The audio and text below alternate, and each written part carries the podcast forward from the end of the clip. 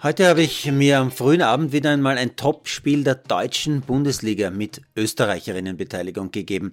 Heimspiel von Frankfurt mit Barbara Dunst und Verena Hanshaw, die in meinem Kopf noch immer Aschauer heißt, und mit Virginia Kirchberger auf der Bank. Also Frankfurt gegen Leverkusen. Barbara Dunst wie immer zuletzt bei fast jeder guten Szene beteiligt. Hanshaw wie immer zuletzt hinten souverän auf der linken Seite. Aber das erste Tor, das macht Leverkusen in Minute 17. Ziemlich überraschend. Aber dann Nicole Anyomi zum 1:1 Ausgleich. Sensationelles Tor. Die spielt drei Gegnerinnen auf einer Briefmarke aus und haut den Ball aus 15 Metern genau ins rechte Eck. Fällt unter die Kategorie Must Watch. Sicher ab sofort auf YouTube und Social Media Kanälen zu finden unter Anyomi eben. Die Mama aus Togo, Papa aus Ghana, sie selbst im Februar 2000 in Krefeld geboren, also jetzt 23 Jahre jung. 2022 nach 5 Jahren bei Essen zu den Frankfurterinnen gekommen und schon in allen DFB-Auswahlen dabei, also seit der U15 immer deutsche Nationalspielerin. Zuletzt bei EM und WM auch im Einsatz, wenn auch bei der WM, wie wir alle wissen, nicht sehr erfolgreich die Deutschen. Vor der Pause Dunst zweimal mit echter Torchance, Hanshaw zweimal mit guter Freistoßflanke, Pausenstand 1:1. Auch in Hälfte 2 spielt gefühlt nur Frankfurt. Die beiden Österreicherinnen immer mittendrin, nicht nur dabei. Leverkusen hat, wenn ich mich nicht irre, in dieser Phase keine einzige Torchance, nicht annähernd.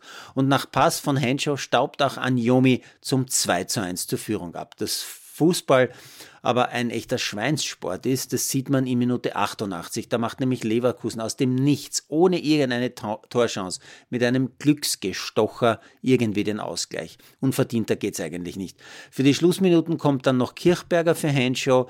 Und Frankfurt hat in den 3 Minuten Nachspielzeit, bei insgesamt 7 Wechseln und mehreren kleinen Unterbrechungen, viel zu wenig aus meiner Sicht, hat Frankfurt noch 2 Torchancen, aber es bleibt beim unglücklichen 2:2 aus Sicht der beiden Österreicherinnen bei Frankfurt.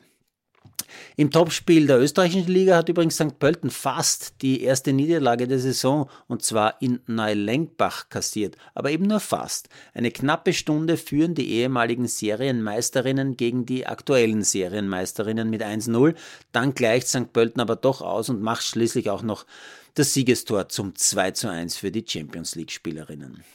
Nebenbei habe ich auch gelesen, dass Sebastian Ofner seine Tennissaison nach dem knappen Viertelfinal aus in Sofia seine Saison beendet hat, und das war wirklich eine ganz beachtenswerte, denn begonnen hat Ofner, habe ich nachgelesen, in dieser Saison als Nummer 193 der Welt. Beenden wird er das Jahr auf Platz 43, also 150 Plätze besser. Mit Abstand bester Österreicher im ATP-Ranking. Echt stark, Sebastian Ofner. Und dann verfolge ich noch ein bisschen mit Kopfschütteln die Versuche des Skiweltcups, also der FIS, dieses Projekt einer Abfahrt von der Schweiz nach Italien am berühmten Matterhorn durchzuziehen. Da wundern sich echt einige Beteiligte, wenn das Wetter auf fast 3800 Metern schwierig ist für ein Skirennen. Das ist ein bisschen so, als würde man sich wundern, wenn man im offenen Meer auf Wellen trifft.